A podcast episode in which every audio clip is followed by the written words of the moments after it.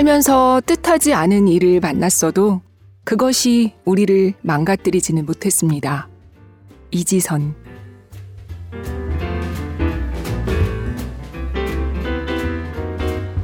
(2022년 7월 24일) 북적북적 (348입니다) 안녕하세요 저는 조지현 기자입니다.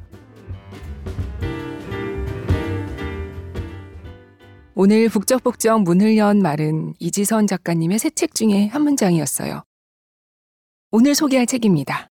꽤 괜찮은 해피엔딩입니다.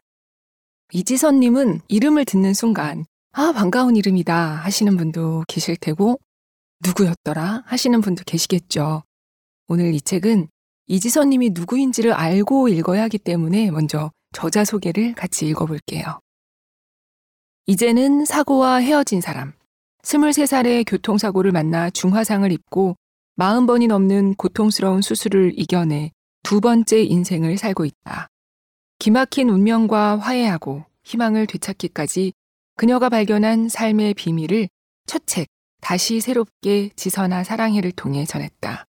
이화여자대학교 유아교육과를 졸업하고 보스턴대에서 재활 상담학 석사학위를, 컬럼비아대에서 사회복지학 석사학위를, UCLA에서 사회복지학 박사학위를 취득했다.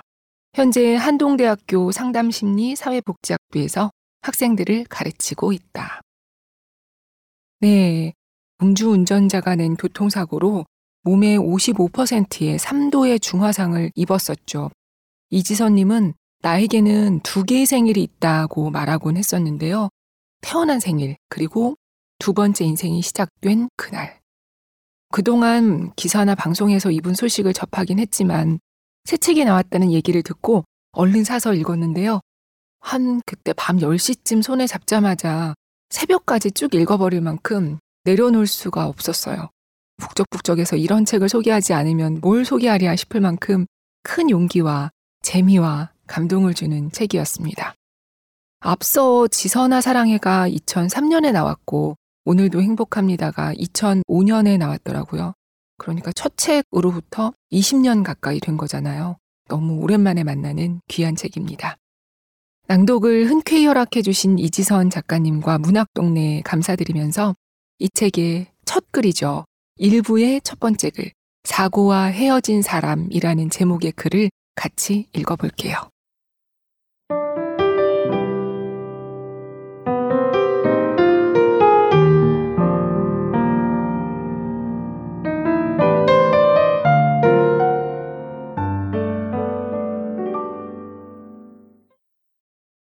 사고와 헤어진 사람. 대학교 4학년의 여름. 학교에서 집으로 돌아오던 길에 교통사고를 만났다. 친오빠가 옆 학교를 다녀서 우리는 늘 같은 시간에 학교 후문에서 만나 늘 다니던 길로 함께 집에 돌아가곤 했다. 신호등이 빨간불로 바뀌어서 오빠는 차를 세웠다. 이제 곧 초록불이 켜지면 언제나처럼 엄마 아빠가 기다리는 집으로 갈 것이었다. 그런데 그 순간 소주를 다섯 병이나 마시고 운전대를 잡은 사람이 브레이크가 아닌 엑셀러레이터를 밟고 달려와 우리 차의 뒤를 들이받았다. 얼마나 세게 받쳤는지 우리가 탄 작은 차는 중앙선을 넘어갔다가 튕겨서 되돌아오기를 반복해 일곱 대의 차와 충돌한 끝에 불이 났다. 그 불이 내 몸에 붙었고 정신을 잃은 나를 꺼내다가 오빠도 팔에 큰 화상을 입었다. 그날 밤 평소처럼 집으로 향하던 길은 뉴스에도 보도될 만큼 평범치 않은 길이 되었다. 나는 죽음의 문턱을 몇 차례 지나고 다시는 그날 이전으로는 돌아갈 수 없는 얼굴과 피부를 가지고 일곱 달이 지나서야 집에 돌아갈 수 있었다. 사고를 당했다. 그게 맞다. 당했다는 표현을 쓰는데 누구 하나 의문을 제기할 수 없을 정도로 그게 당시 내 상황을 담은 정확한 표현이다. 그런데 언젠가부터 당했다는 말을 쓰는 게 불편해졌다. 사고를 당했다고 말할 때마다 내가 나를 음주운전자가 낸 교통사고의 피해자라고 말하는 것 같아 싫었다. 이 세상에 피해자로 살고 싶은 사람이 어디 있겠는가. 사고를 두고 다른 어떤 표현을 쓴데도 평범한 어느 날 밤 예기치 않은 사고가 일어났고 그로 인해 내가 어마어마한 피해를 입었다는 사실은 변하지 않겠지만 적어도 그날 밤 이후 살아남기 위한 시간을 지나온 나를 피해자로 살게 하고 싶지는 않았다.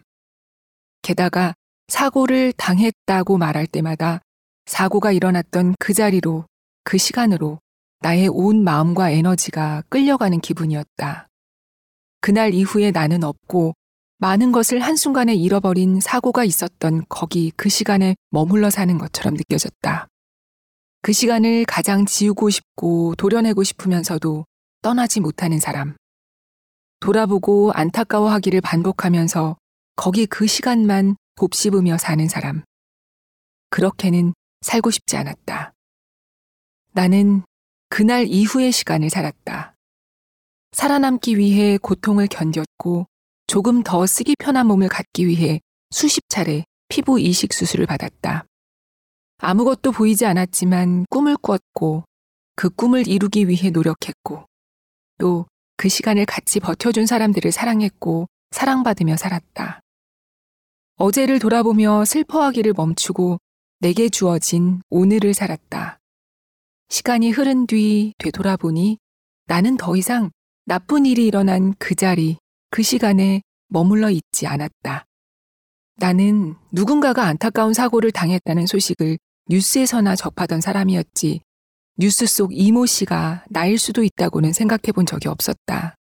그런 일은 내가 아닌 다른 누군가에게 일어난다고 생각했다.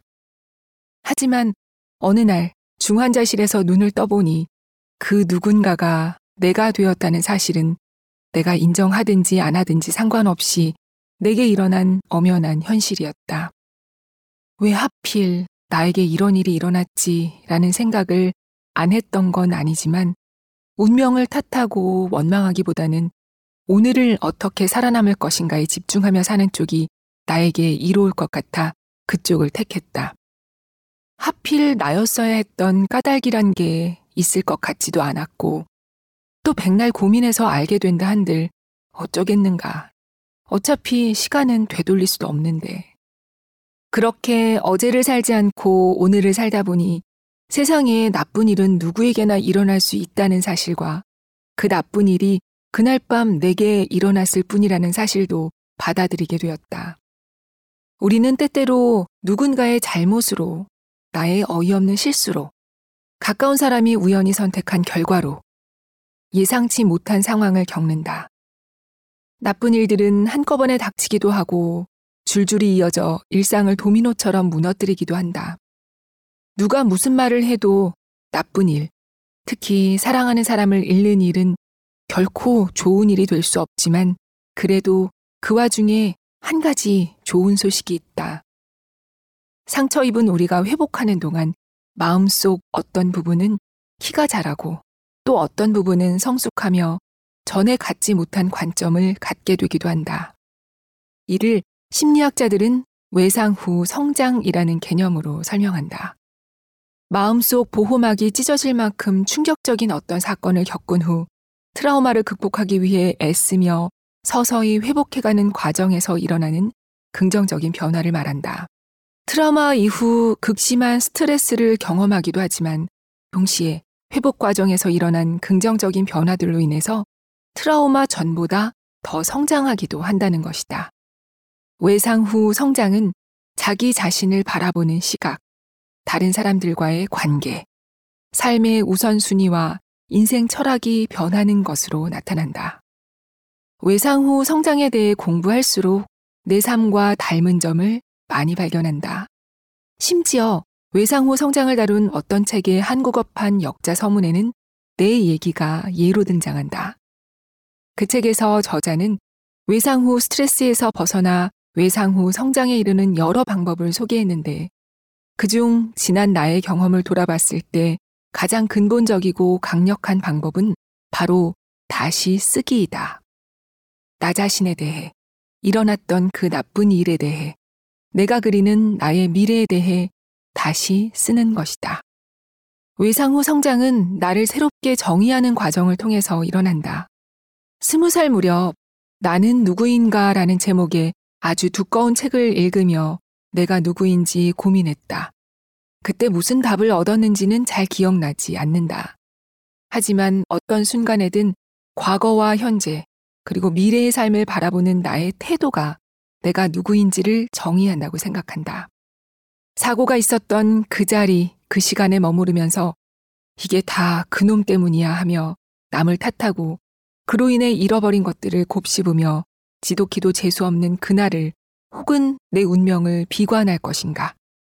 아니면 그 후 살아남기 위해 열심히 견디고 참아낸 날들을 기억하고 내게 남은 것들을 헤아려 보고 새로 얻은 것들을 발견하면서 감사할 것인가? 나는 누구인가?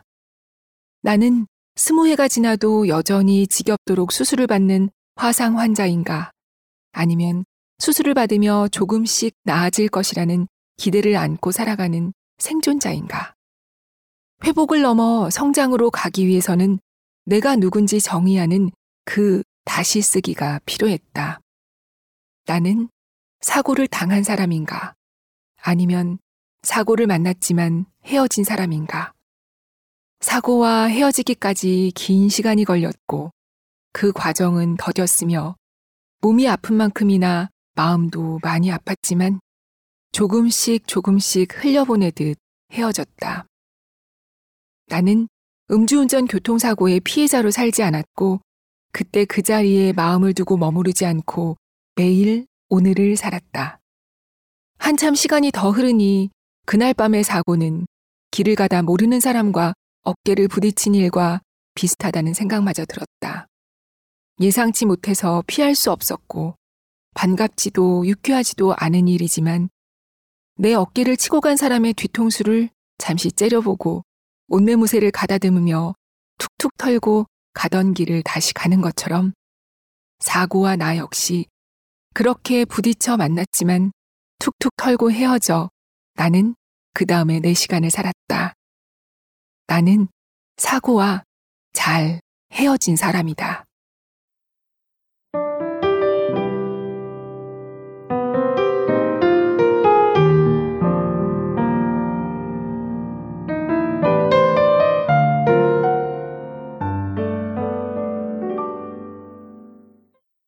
이 글에 감히 제가 무슨 말을 보탠다는 게 주제 넘은 일인 것 같아요. 부연 설명이 필요 없다고 생각합니다.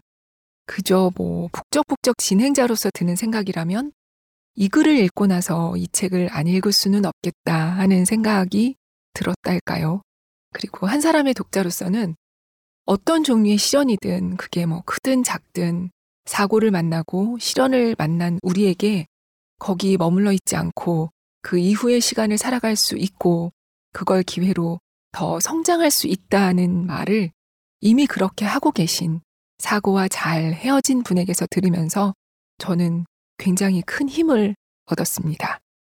이 책 머리말 프롤로그에서 이지선님은 이 꽤 괜찮은 해피엔딩이라는 제목은 사실 꽤 괜찮은 해피엔딩을 향해 가고 있다는 말이라고 그 뒤에 향해 가고 있습니다가 생략된 거라고 썼어요. 인생은 동굴이 아니라 터널이라고. 살아남길 잘했어 라고 생각하며 살아가고 있다고요. 그래서 이 책을 읽는 분들도 보이지 않던 삶의 의미를 조금씩 발견하시길 바라고 또 꽤 괜찮은 해피엔딩을 기대하실 수 있기를 소원한다고 이렇게 쓰면서 책이 시작되거든요. 작가님의 이런 마음이 글마다 다 녹아있지 않나 싶습니다. 어, 이 책에 비교 행복이라는 글이 있는데요. 그런 내용이에요. 남과 비교해서 어, 이 정도면 내가 행복하지라고 생각한다면 나보다 더 좋은 조건의 사람을 봤을 때 내가 금세 행복하지 않은 사람이 되잖아요. 마찬가지로 사고 전에 나와 비교하면 나는 지금 계속 불행한 사람일 수밖에 없지 않겠냐. 비교를 그만두고 지금 감사한 일들을 찾는 것. 상대적인 게 아니라 내가 자주 길게 누리는 것들에서 행복을 찾는 것을 얘기하는데요. 어, 오늘 이 글도 같이 읽고 싶었고, 또 병원에 누워서 크리스마스를 맞게 됐던 그 사고 첫 해의 크리스마스 카드 얘기, 또 수십 번의 피부 이식 끝에 20년 만에 드디어 콧물이 주르륵 흘러내릴 수 있게 됐던 얘기, 그리고 오빠 얘기도 읽고 싶고, 무엇보다 이 책의 많은 부분을 차지하는 미국 유학 시절 얘기. 아까 시작할 때 저자 소개에서 들으셨듯이 이지선님이 재활 상담 석사와 사회복지학 박사 학위를 땄잖아요. 거기엔 이유가 있거든요. 네, 그것도 읽고 싶고.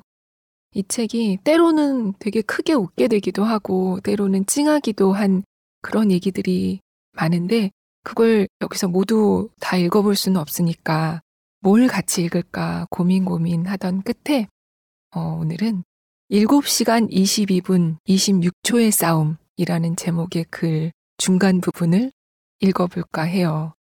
어, 이거 제목 들으시고 혹시 예상하셨나요? 느낌이 오기도 하죠. 이지선님의 마라톤 첫 참가 기록입니다. 그것도 뉴욕 마라톤. 마라토너들이 그렇게 참가하고 싶어 한다는 그 마라톤이죠. 때는 2009년. 이지선님이 뉴욕에서 컬럼비아대 석사 공부를 하던 때에 푸르메 재단이 국내 최초 어린이 재활병원을 설립하려고 하고 있던 때였다고 해요. 그래서 그 설립 목표를 널리 알리기 위해서 홍보 대사처럼 뉴욕 마라톤 대회에 참가하게 된 거죠. 다른 분들 4명과 함께 뛰게 됐는데요. 그 중에는 이지선님과 같은 시기에 중환자실에서 이 생사의 고비를 넘겼던 전우 같은 사이인 김황태 님도 있었고요. 이분은 사고로 두 팔을 잃었는데 마라톤을 3시간 안에 완주하는 분이래요. 이제 곧 읽을 글에 나오거든요. 기억해 두세요. 황태 오빠라고 등장합니다. 그런데 이렇게 대회 날짜가 오는데 딱히 준비를 하진 않았다고 해요. 그래서 사람들이 훈련은 하고 있냐 이렇게 물으면 어, 훈련해야 되는 건가 생각했다고 합니다. 그러다가 대회 일주일 전에 요즘 우리 자주 하는 말로 현타가 옵니다. 아, 이게 다른 사람들은 10킬로 뛰고 하프 마라톤 뛰고 풀코스 뛰고 하는 거구나. 그렇게 대회 날짜가 다가오고 저자는 대회 전날 결심하죠. 아, 내가 챙겨야 할 것은 지하철 교통카드로구나. 중간에 지하철 타고 집에 가려고요. 아무튼 이렇게 야무지게 지하철 카드를 챙겨서 참가한 대회 얘기로 가보시죠.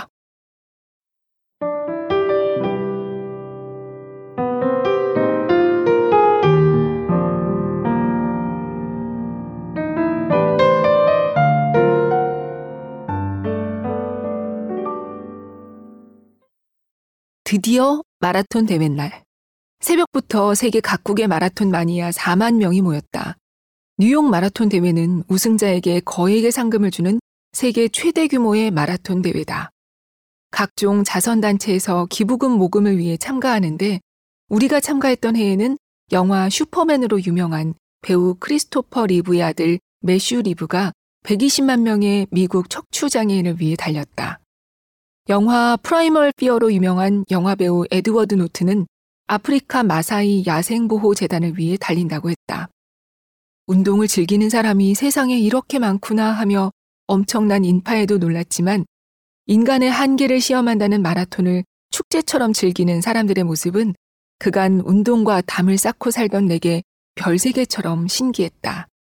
나는 결승점에서는 못 만날 것을 알았기에 출발점에서 최대한 힘차게 파이팅하며 단체 사진을 찍었고 주머니에 지하철 교통카드가 잘 들어있는지 거듭 확인했다. 워낙 많은 사람들이 모였기에 그룹별로 시간차를 두고 출발하는데 출발을 알리는 소리가 들리면서 분위기는 점점 고조됐다. 나 역시 자꾸만 운동화 끈을 고쳐매며 긴장했다.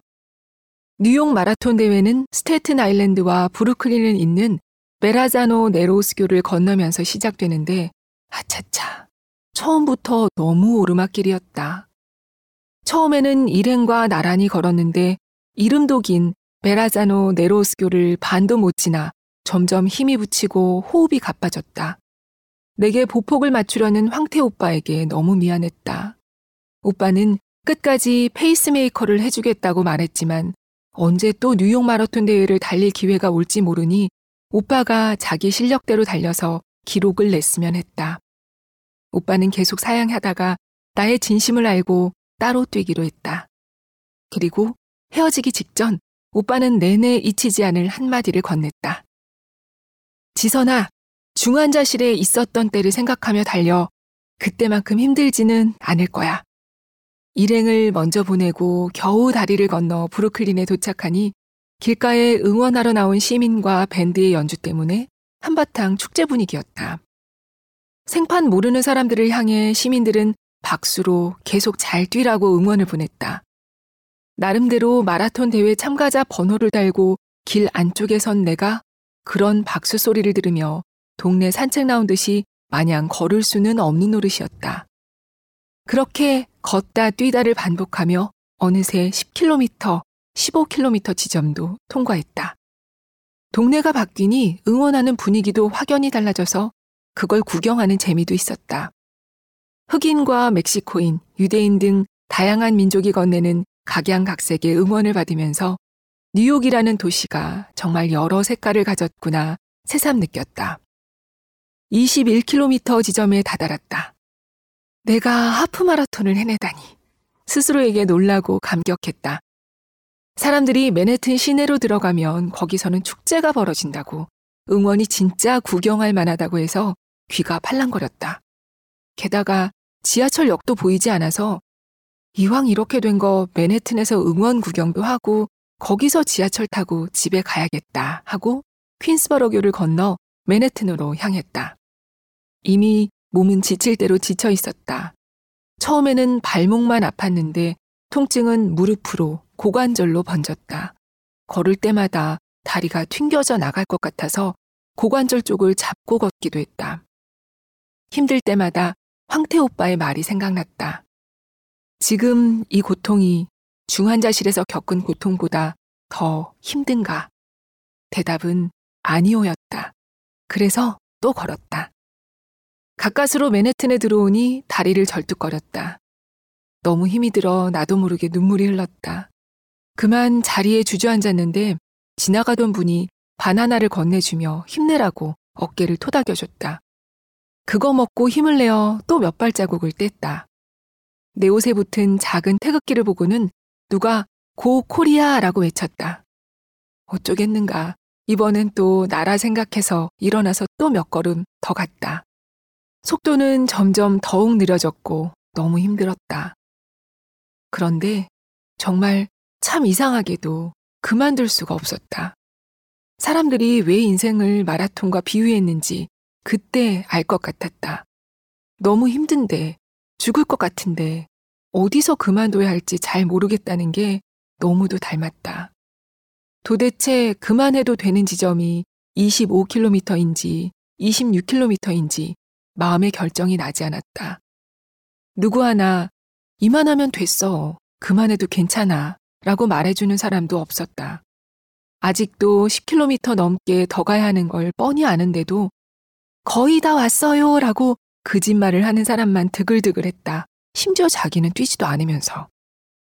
21km 지점 부근부터 귀에 못이 박히도록 거의 다 왔다는 말을 듣다 보니 꼭 병원에서 의사 선생님이 아파하는 내게 거의 다 끝났어요 라고 하시며 치료를 계속하던 일과 참 비슷하다는 생각이 들었다.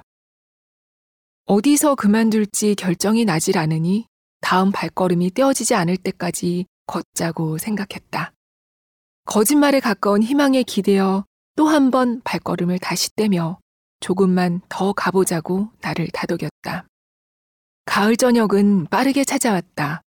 해가 넘어가자 길에서 응원하는 사람도 거의 없고 중간중간 경찰들만 한 명씩 서 있었다. 나는 거의 마지막 그룹에서조차 자꾸 뒤처졌다. 체온도 떨어지고 이제 정말 그만둬야 할 때라는 게 온몸으로 느껴졌다. 그런데 그때 평생 잊을 수 없는 한 분을 만났다.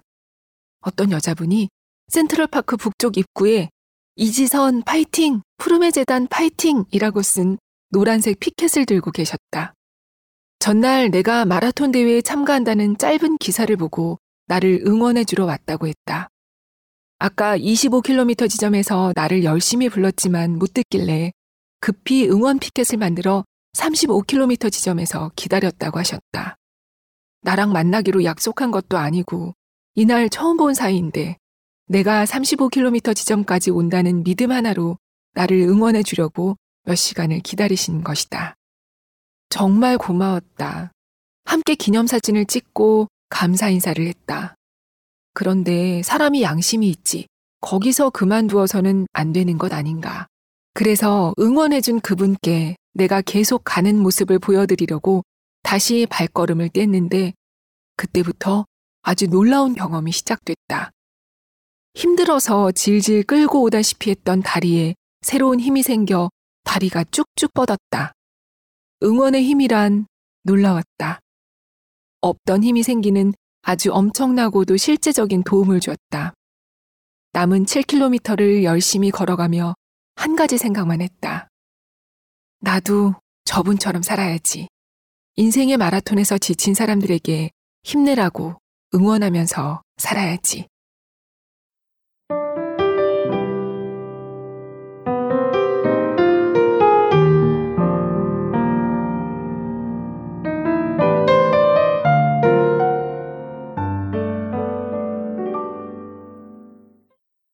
네, 이렇게 해서 바로 이 글 제목대로 7시간 22분 26초의 싸움을 무사히 끝냅니다.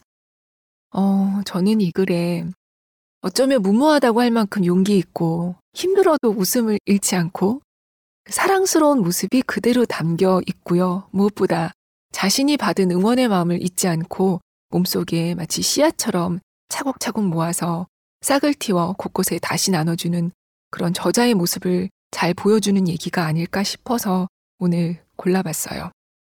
7시간 22분 26초. 아까 이 숫자가 이지선님의 첫 마라톤 기록이라고 말씀드렸는데요. 첫 기록이라 함은 두 번째 기록도 있다는 얘기겠죠? 네, 있습니다.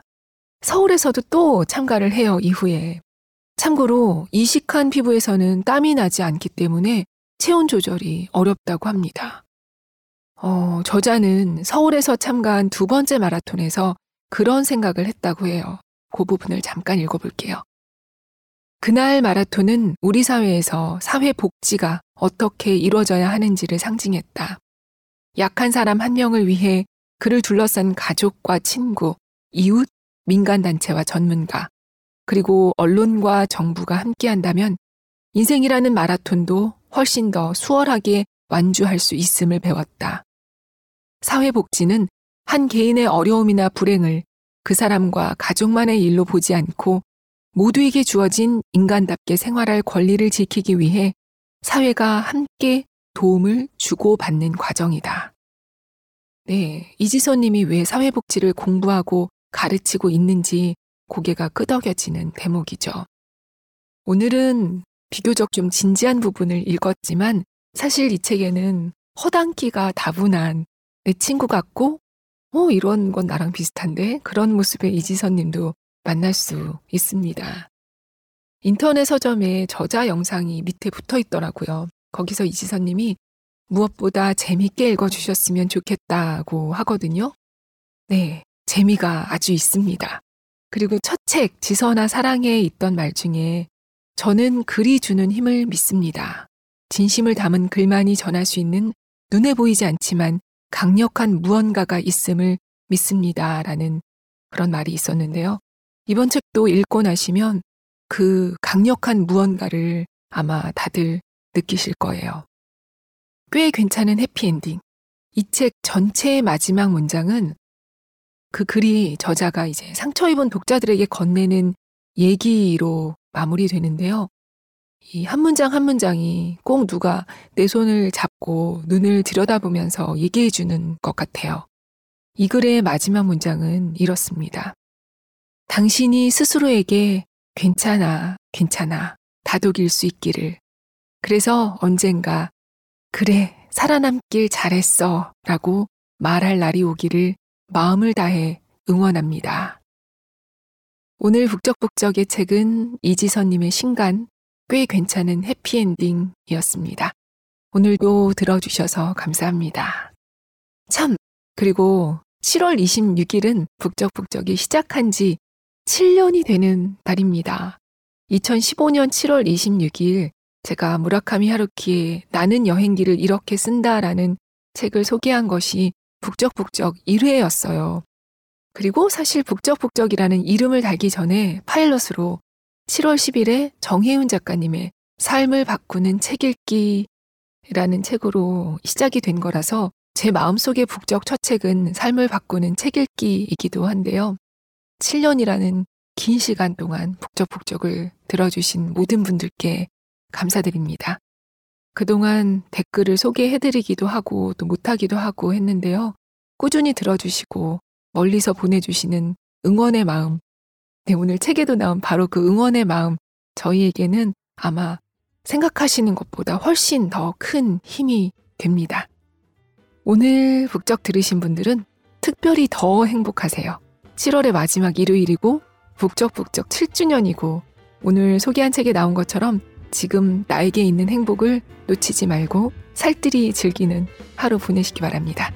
다음 시간에 또 봬요. 안녕히 계세요.